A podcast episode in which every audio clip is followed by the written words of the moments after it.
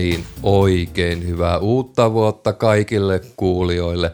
Ja näinhän siinä kävi, että melkeinpä alle viikon sisään tuleekin jo toinen osa Ympyrätalon kulmilta.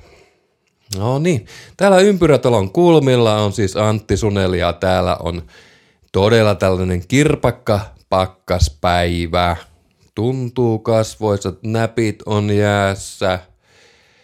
Tuolta merihaan suunnalta oikein vaakatasossa lentää jääpuikkoja, mutta yritetään silti tehdä tämä podcast tällä kertaa valmiiksi. Minä kiitän kaikkia kuulijoita ensimmäisen Ympyrätalon kulmilla podcastin kuunteluista. Niitä tuli muutamia kymmeniä tähän mennessä. Siinä on aikamoinen homma tietysti kuunnella tunti. Katsotaan, ehkä tässä optimaalisempi olisi tällainen kolme varttia. Muistakaa hei tilata tämä podcasti iTunesista. Toi sosiaalinen media, se on pikkusen epävarma. Siinä menee moni asia ohi. Nämä ei välttämättä näy virrassa, mutta kun sieltä iTunesin podcastista sen tilaa, tämä muuten saadaan siis iTunesista nykyään, niin sitten se tulee ihan automaattisesti. Automaattisesti vaikka jokaiselle laitteelle. Ja hei, tämä on vuorovaikutteinen podcast, eli palautetta saa antaa vaikka Twitterissä, että Antti Sunela. No niin, viime kerralla me käsittelimme tämmöistä Freiters-blokkia ja ainakin kaksi seuraavaa jaksoa käsittelee opetusta ja luovuutta. Mä pohjaan nämä jutut tässä tällaisen 2010-luvun lähinnä amerikkalaisen luovuustutkimuksen ja kasvatustieteen leikkaukseen. Tässä nyt on ehkä pikkusen semmoinen asiallisempi linja kuin enempi semmoinen vakavempi tieteellinen linja kuin siinä Frighters-blogissa, mutta mä yritän olla innostava. Pistäkää palautetta, jos on liian kuiva ja teoreettinen. Tässä mulla on tarkoitus saada itselle asioita työkalupakkiin. Miten mä itse luova, miten käytän näitä välineitä myös sitten koulutushommissa. Ja sitä parempi, mitä useammalle tämmöisistä asioista on hyötyä. Kun sitten laitetaan niinku asioita työkalupakkiin, niin tässä on aina tehtävä semmoinen semmoista valintaa, kertooko juttuja, anekdootteja, tarinoita vai tiivistääkö. Yeah. No niin, tässä tekemällä oppii näitäkin juttuja. Mitenkä sitten jatketaan tässä podcastissa? Puhutaan siitä ihan, ihan pari sanaa. Pikkusen on tässä suunnitellut eteenpäinkin tämän toisen jakson jälkeen. Mitä tässä tapahtuu? Niin tätä siis koulun ja, tai siis ylipäätänsä oppimisen ja luovuuden koulutuksen leikkauksessa tässä varmasti menee pari jaksoa, ehkä kolme, jopa neljä. Katsotaan. Materiaalia on. Tämä materiaali itse asiassa, tämän podcasti on ensimmäinen suunnitelma löyty multa muistiinpanoista 5.1.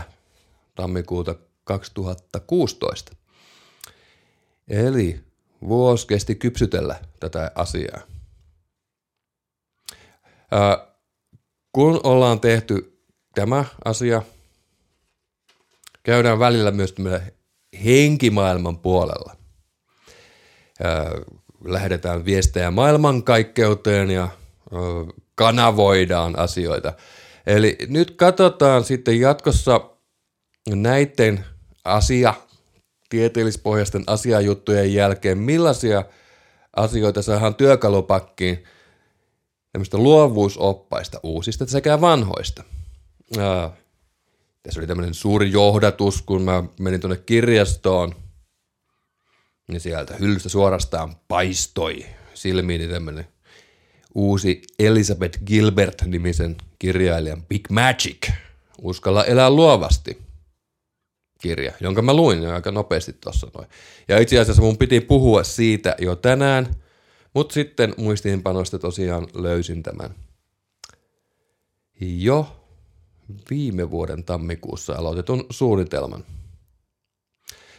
käsitellään sitten tässä jossain vaiheessa Gilbert, sitten Julia Cameron mainittiin jo tässä Freiters Blog-jaksossa 90-luvulla hyvin samantapaista asiaa. Tavallaan luovuutta käsiteltiin tällaisena hengellisenä toimintona ja, ja se, miten tällaiset asiat toimii itse kullakin, niin se on aika lailla omista uskomuksista kiinni. ihminen toimii hyvin paljon erilaisten uskomusten varassa. Okei. Kun ollaan käyty henkimaailman puolella lähetetty energiaa ja saatu energiaa maailmankaikkeuteen, muusat ja muut henkiolennot, geniukset ovat vierailleet, niin varmaan käydään sitten, se on tosi spesifisti, käydään vähän musiikkipedagogiikan puolella – itse on sieltä päin enimmäkseen. Tullaan käsittelemään sitten myös tämmöisiä vaihtoehtoisia pedagogisia asioita. Ää, niin sanotusti vaihtoehtoja. tein täällä tämmöiset lainausmerkit ilmaan. Eli nyt on ollut ilmassa tällaisia tekijöitä – kirjoittajia, puhujia, jotka ei välttämättä ole pedagogista maailmasta peräisin.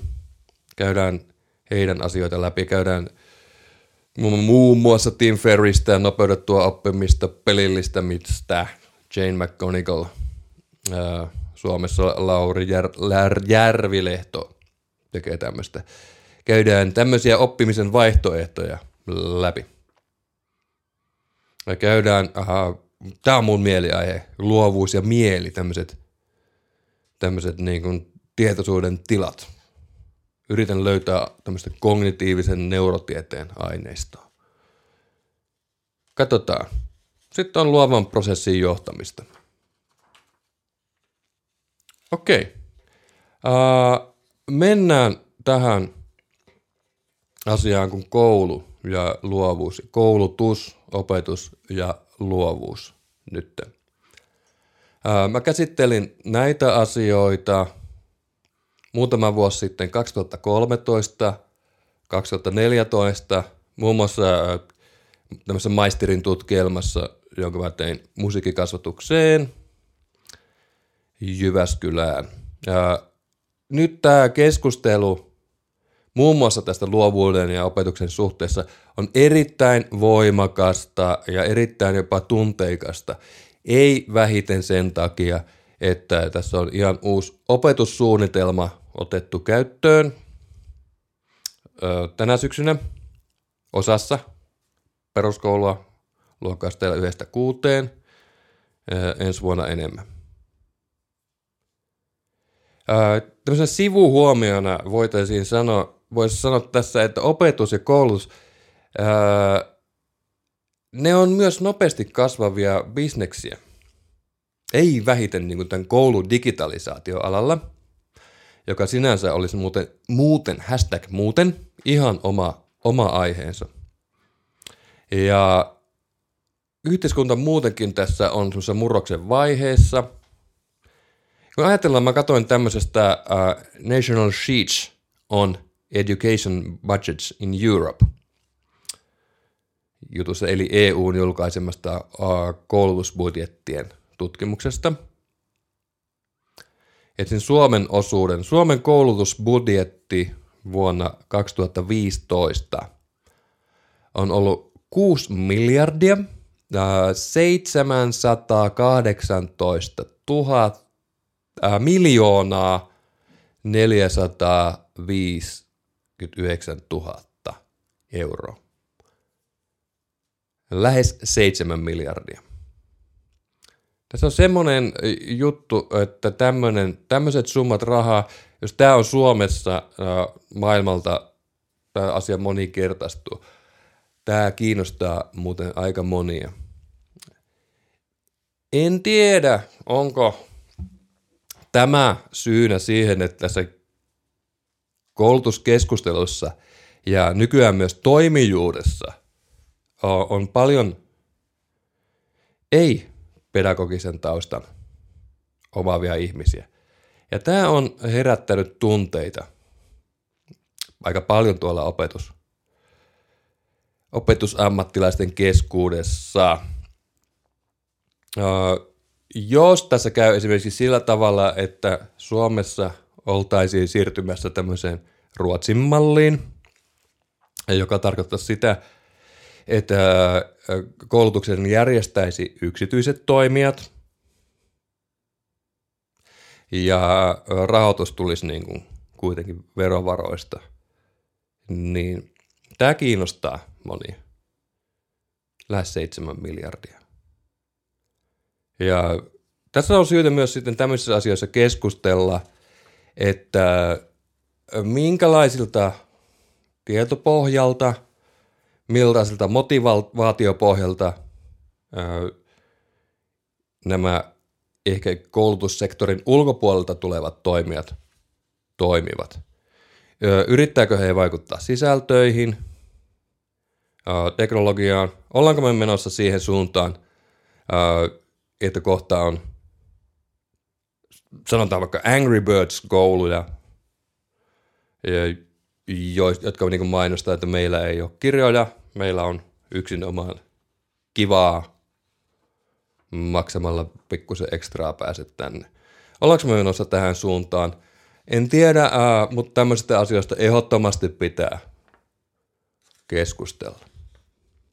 Hei, äh, mennään vihdoinkin syvemmälle tähän päivän aiheeseen. Koulu tappaa luovuuden ja yrittäjyyden. Tämä on hyvin provosoiva otsikko. Tämä ei ole mun otsikko. Tämä on vuodelta 2014 peräisin oleva blogitekstin otsikko. Tätä blogitekstiä jaettiin sosiaalisessa mediassa tuolloin kaksi-kolme vuotta sitten. Todella paljon, todella paljon. Se tuli vastaan Facebookissa muun muassa. Uh, nyt sitä ei enää löydy, tätä, tätä artikkelia. Ja myöskin 2014 vuodelta on, on tämä teksti, oma tämmöinen akateeminen teksti yliopisto-opiskeluiden loppuvaiheelta, jonka tein. Tämän jälkeen esimerkiksi tuommoinen opettajien syyllistäminen, se on räjähtänyt ihan, ihan käsistä. Ei osata käydä, käyttää tietotekniikkaa. Tällaisella asialla ei ole oikeastaan minkäänlaista tieteellistä perusetta, ei saada työrauhaa ja näin poispäin. Ja, ja näillä saatetaan perustella erilaisia asioita. Esimerkiksi mediassa on ollut tosi paljon tämä ei osata käyttää tietotekniikkaa. Mä en usko, että tämä pitää paikkansa kuin ehkä korkeintaan osittain. Mutta tota, voisi ajatella sillä tavalla, että tällaisen ajattelulla ajetaan sitten ylhäältä käsin esimerkiksi digitalisaatioratkaisuja. Eli ää, voi olla. Eihän näin ole missään tapahtunut suuressa suomalaisessa kaupungissa, eihän.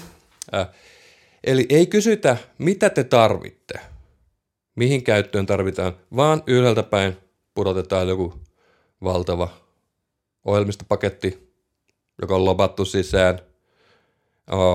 Ja sitten sitä on pakko ruveta käyttää. Pakko ja pakko. Te ette näe näitä mun ilmaan tehtyjä lainausmerkkejä ja niin poispäin. Ää, hyvin paljon ää, keskustelun asioita, keskustelun aiheita tässä. Okei. Ää, opetustyötä tekee siis maisteri. Maisterin koulutuksen saaneet ihmiset.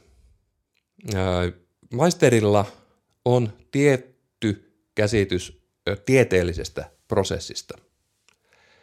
Eli maisteri kun ihminen on valmistunut maisteriksi, häneltä voidaan edellyttää vahvasti asiaperusteista suunnittelua, ja, ja sitten kun ollaan opetusympyröissä pedagogiikkaa, melkeinpä niin kuin tieteellisesti perusteltua, mutta ö, sen pitäisi kestää tämmöinen tieteellinen. Pedagogiikan pitäisi kestää tämmöinen tietynlainen tieteellinen seula.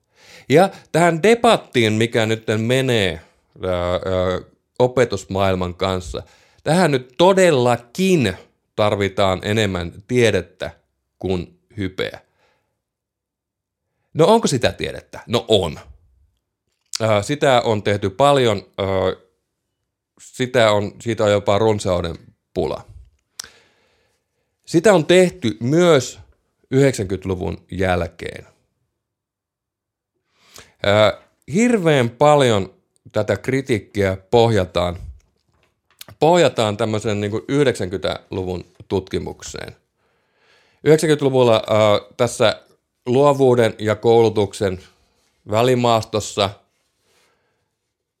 oli tunnettuja tekijöitä. Ää, viime jaksossa mainittu Mihaly Csikszentmihalyi, joka on tutkinut näitä asioita jo varmaan 60-luvulta, ainakin 70-luvulta lähtien. Howard Gardner, tämmöinen sosiaalipsykologia kuin Teresa Amabile.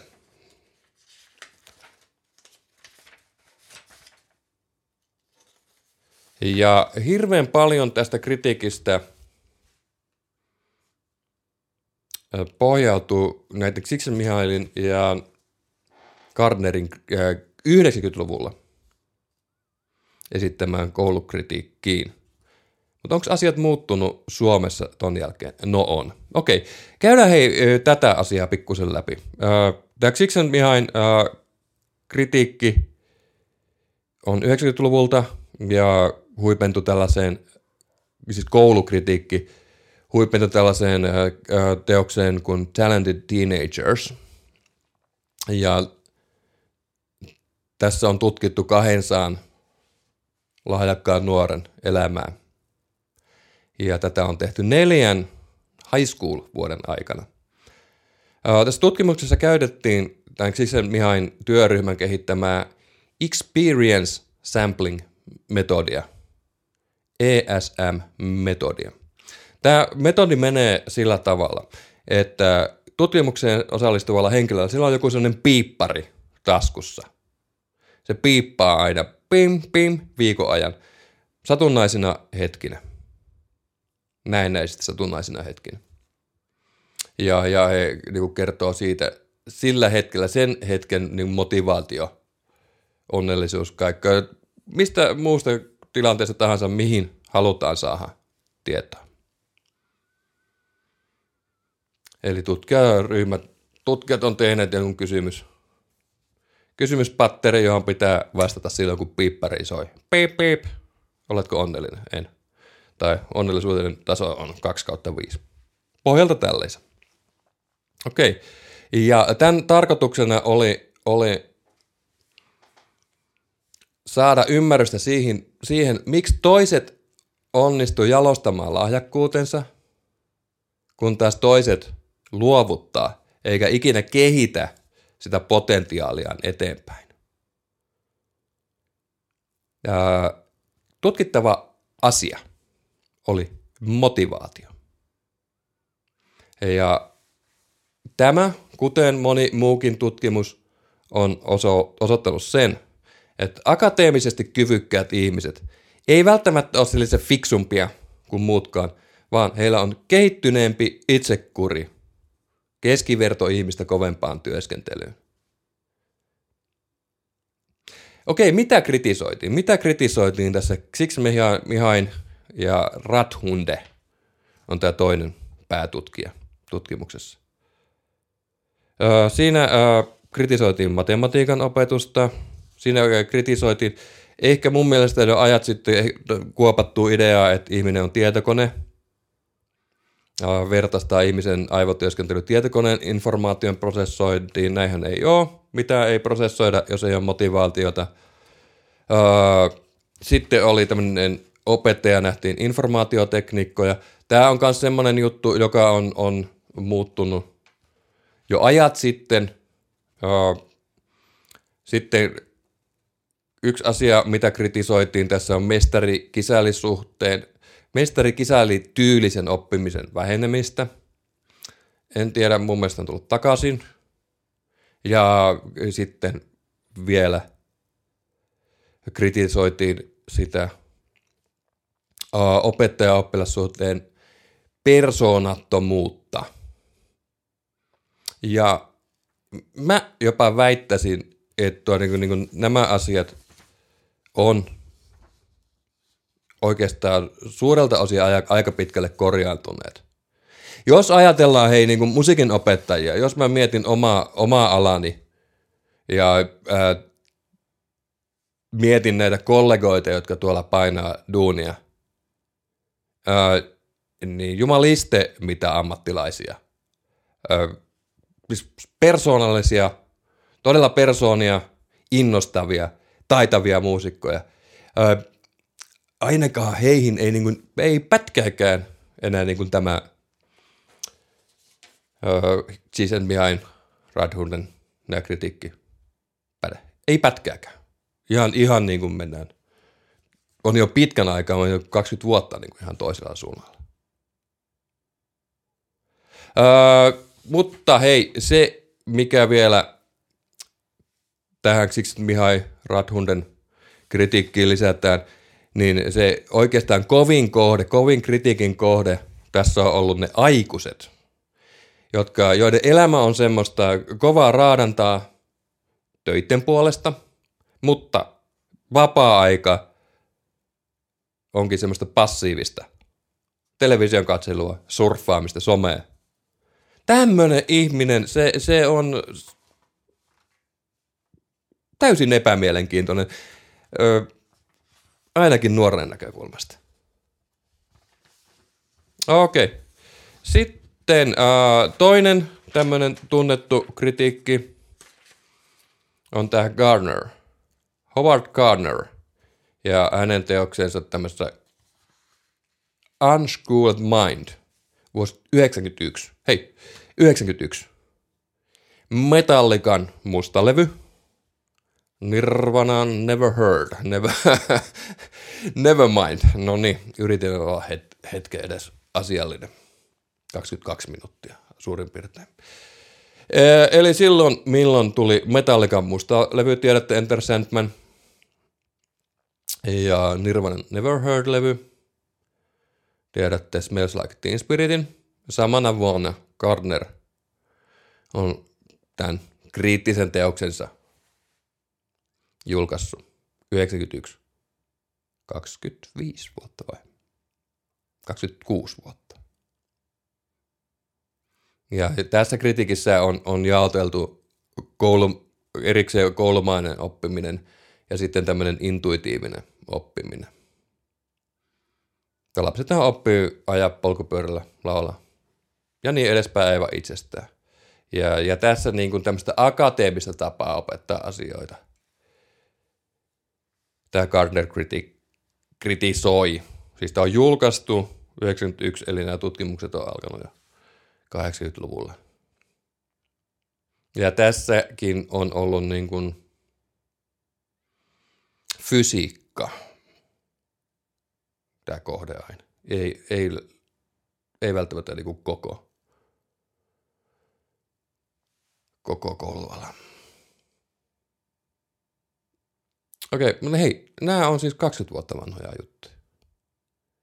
Näistähän on, on todellakin, todellakin menty menty eteenpäin.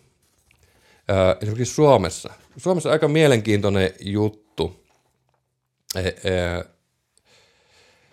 tätä Sixen Mihain ajattelua hyvin vahvasti aikanaan 2000-luvulla, 90-luvun lopulla, 2000-luvun alussa toi esiin Kari Uusikylä. Kari Uusikylä didaktiikan professori, taisi olla lopuksi nykyään emeritusprofessori – osallistuu keskusteluun edelleen aktiivisesti, edelleen kriittisesti. hänellä on erittäin vahva vaikutus ollut tähän opetus- ja koulumaailmaan jo 20 vuotta sitten. Eli hänen työnsä mukaan mukana on tuotu paljon näitä ja korjattukin näitä edellä mainittuja kriittisiä juttuja. Mutta tässä on hei nyt paradoksi. Ää, nykyään toi uusi kylä kritisoi aika vahvoja sanoja esimerkiksi tätä OPSia. Ää, ja ikään kuin olisi jotain, ikään kuin olisi niin kuin kaksi leiriä, uusi kylä, ja sitten tämmöiset niin pahimmat ö, hypettäjät käyttää semmoista retoriikkaa, joka voidaan johtaa Karin työskentelystä 20 vuotta sitten. Mutta häntä vastaa. Eli niin, aika, aika jännä juttu. Paradoksi.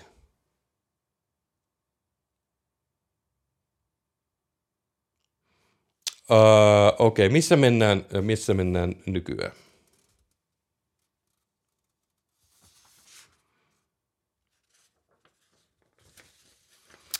Nyt on, nyt on hyvin sekaisin paperit.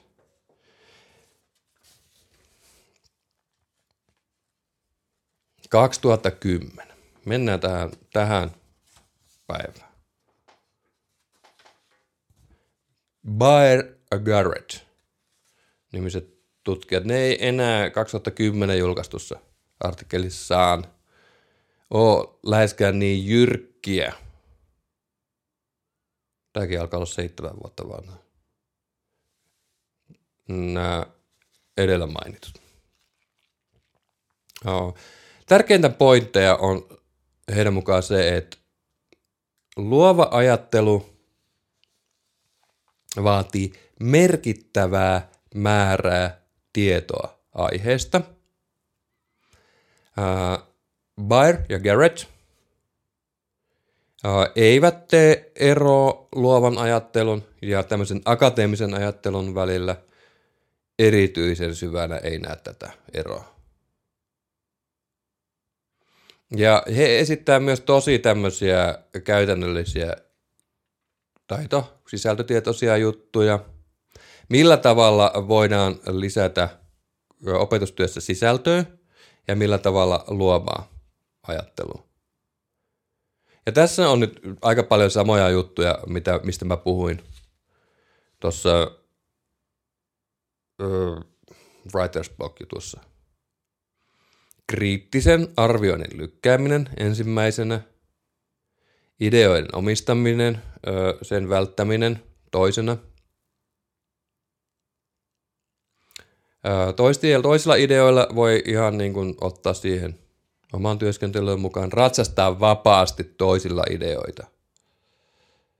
Ja myöskin pitää rohkaista ideoita.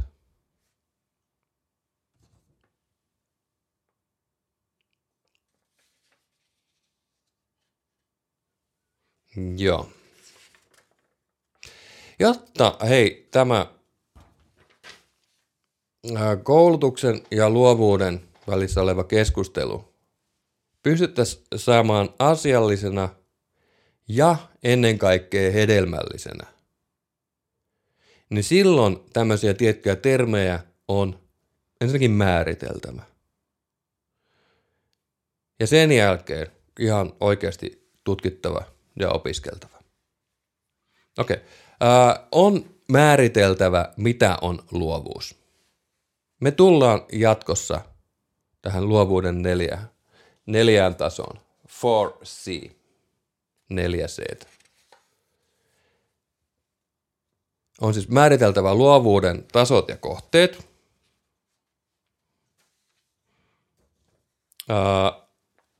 Sitten on myös pohdittava motivaatiotekijöitä.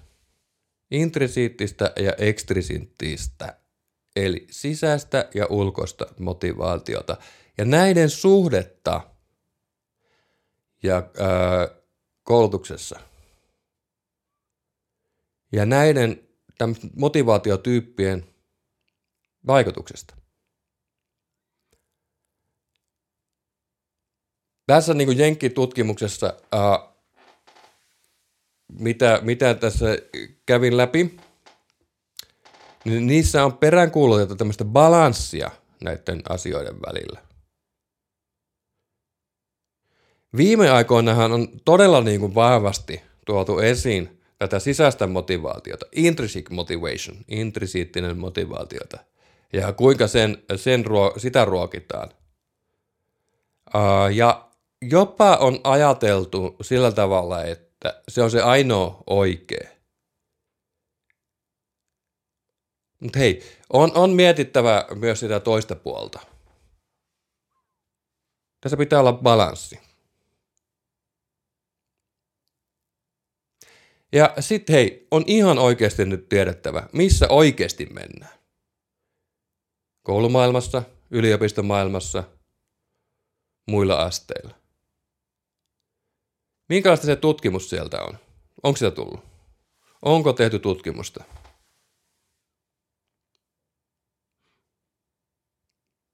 Kun on tutkimusta isketty pöytään, niin silloin voidaan tosiaan, tosiaan tämmöisillä vahvoilla asia-argumentti pohjalta jatkaa tätä keskustelua.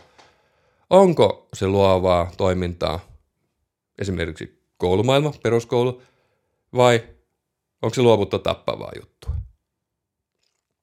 Mutta hei, olisi hyvä, että tässä niinku tämä asia argumentoiti tuotaisiin esiin. Ja myöskin keskustelussa olisi hyvä erottaa tämä hype, mikä on hype, mikä on tavallaan semmoista feikattua asiaa ja mikä ei. Ja sitten on, on myöskin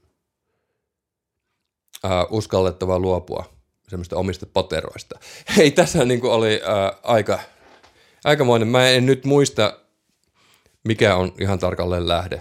Mutta se, se liittyy tähän kouludigitalisaatioon. Ja, ja jossain oli keskustelua jostain osa-alueesta, en muista mikä, puolesta ja vastaan. Siinä ei enää käytetty tämmöistä sanaa kuin muutosvastarinta, vaan kun joku oli kritisoinut jotain tiettyä ratkaisua, mä en nyt muista mikä, mikä se oli, niin tämä vastapuoli sanoi, että joo, sulla on tämmöinen fixed mindset. Eli, eli käytettiin hyväksi tämmöistä Carol Dweckin mindset-kirjasta olevaa termiä aika, aika niin kuin tuota, tuomitsevasti. Se on jännä muuten, tuolla tulee tämmöisiä ö, trendikkäitä juttuja, miten niillä termeillä saatetaan ruveta käyttää valtaa. Tätä on esiintynyt ennenkin. Fixed mindset. Sun pitäisi siirtyä enemmän growth mindsettiin. Okei. Okay.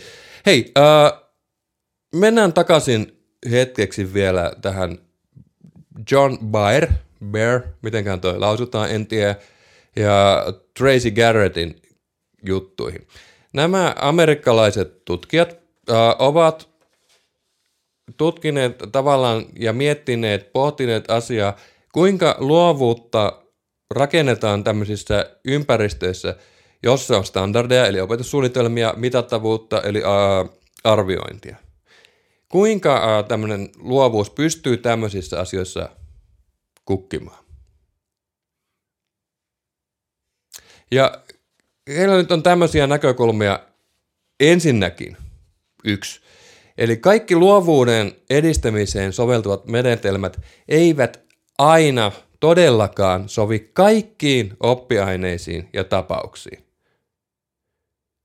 Kaikki menetelmät ei sovi kaikkeen. Ja tämä olisi nyt todellakin nyt muistettava muun muassa tässä digitalisaatiokeskustelussa. Opetussuunnitelmat ei ole automaattisesti kielteisiä ristiriitoisia – luovuuden edistämisen kanssa toisena. Kolmas. Tätä ei pidä unohtaa. Tätä ei pidä unohtaa ikinä. Luova ajattelu ja toiminta vaatii merkittäviä määriä tietoa ja taitoja. Eli ö, kaikki niin kuin oikeasti luova asia vaatii merkittävää määrää tietoa ja taitoa. Luovuus edellyttää luovuudesta maksettua hintaa, sanoo Mr. Chiksen Mihai. Luovuudesta pitää maksaa hinta. Tämä esille tuli myös siinä Elizabeth Gilbertin teoksesta. Tällä on oma hintansa. David Elliot, tämmöinen musiikkikasvatuksen professori, puolestaan on sanonut, että luovat tulokset edellyttävät jatkuvaa vaivannäköä omalla alalla. Jatkuvaa vaivannäköä. Säännöllistä duunia. Luovuudesta maksetaan hintaa, siihen tarvitaan tietoa, taitoa, mutta myös jatkuvaa vaivannäköä. Okei. Täällä tulee tällainen sitaatti. Luovuutta vaativat tehtävät tuottavat peruskoulutasolta tasolla harvoin todellisia luovia tuloksia, mutta sitäkin tärkeämpää on opetustyössä antaa oppilaille mahdollisimman monipuolinen käsitys luovien prosessien vaiheista ja pyrkiä monipuolisesti luomaan edellytyksiä oppimistilanteille, joissa luovuuteen kuuluvia prosesseja mahdollisesti voidaan hyödyntää. Yes. Tämä oli ihan mun oma. Okei, okay, uh, palataan Bear at Garrett. E, ykkönen oli siis, uh, kaikki menetelmät eivät sovi kes- kaikkeen. Kakkonen on, opsit ei ole välttämättä ristiriidassa. Kolmosta käsiteltiin tässä muutama minuutti. Luova ajattelutoiminta vaatii merkittäviä määriä tietoja. Ja sitten neljäntenä Monet luovaan ajattelun tähtäävät menetelmät voivat se sekä lisätä luovuutta että lisätä tätä tietoa aiheen sisällöstä. Eli se aiheen sisällön luovuuden prosessin välinen raja, se on kuitenkin aika lailla tällainen veteen piirretty viiva. Viidentenä Barrett Garrett sanoo, arvioinnin käyttö harkituilla tavoilla auttaa lisäämään luovuutta sekä tietoa aiheesta.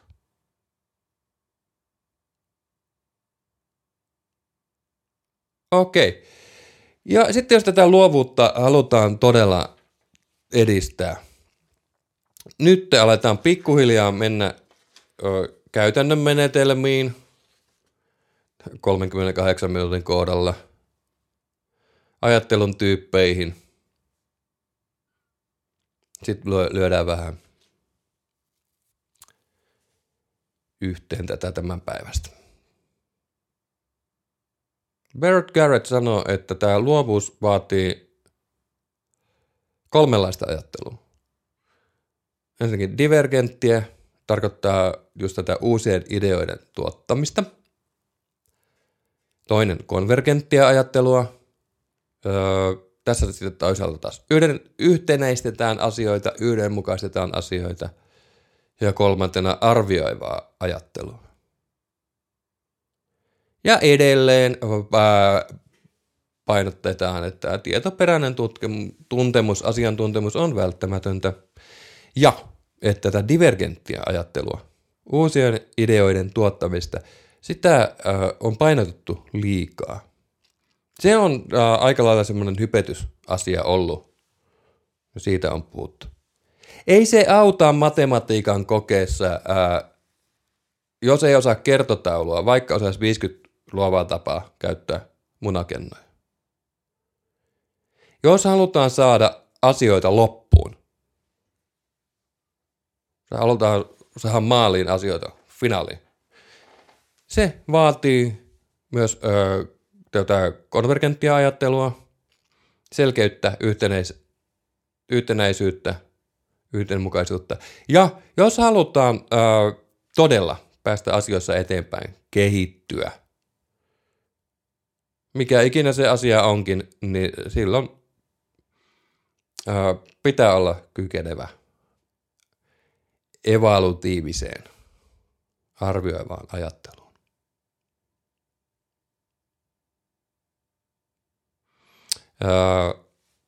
Mutta tietysti tämmöisiä arvioivia asioita voidaan, niitähän voidaan kehittää tietysti. Ei, ei tässä varmaan äh, asiat kuitenkaan ihan huonoimmalla, eikä myöskään parhaimmalla mahdollisella tolalla ole. Jotta saataisiin äh, hyviä tuloksia, niin äh, pedagogiikassa voidaan käyttää sellaisia epäluovia menetelmiä. Voi tulla tosiaan järjestelmää, että ei sitä, ei sitä ole kukaan kieltänyt. Mutta hei, ää, miten jatkossa? Mitä mennään jatkossa? Miltä pohjalta tätä hommaa pitäisi kehitellä eteenpäin? Ensinnäkin ää, on nyt mentävä tähän tieteeseen, siis oikeaan tieteeseen – semmoiseen tieteeseen, missä on laskettu, missä on niinku, ää, dataa ja sitä on todella kriittisesti analysoitu. Millaisia tuloksia luovuuden saralla on saatu suomalaisissa kouluissa? Miten paljon asiaa on tutkittu? Toinen koskee vähän tätä yleistystä. Onko Suomessa eroja koulujen välillä? Jos on, millaisia? Missä? Voidaanko yleistää? Jos voidaan, mitä asioita voidaan yleistää? Kolmas. Millaisin menetelmin jo nyt edistetään luovuutta? Kyllä sitä tapahtuu, kyllä sitä tapahtuu. Siellä on kova jengiä töissä. Näitä vaan esiin. Ja sitten neljänneksi, millaisia menetelmiä kussakin eri aineessa tarvitaan luovuuden edistämiseksi? Okei, hei. Äh, Kädetään tällä kertaa tähän. Mennään tässä luovuuden määrittelyssä, luovuuden ydinajatuksessa, luovan prosessin ydinkäsitteissä ajatuksissa ja niin poispäin. Mennään niihin ensi kerralla. Lopetellaan tämä nytten. Tämä tulee kolmen vartin pituiseksi. Tän kuuntelee aamupalaa syödessä. Mä kiitän teitä antakaa palautetta, herätetään keskustelua, nämä on tärkeitä juttuja. Ja palataan asiaan. En osaa sanoa milloin, mutta palataan jossain vaiheessa. Ää, mä kiitän teitä ja sanon teille morjens.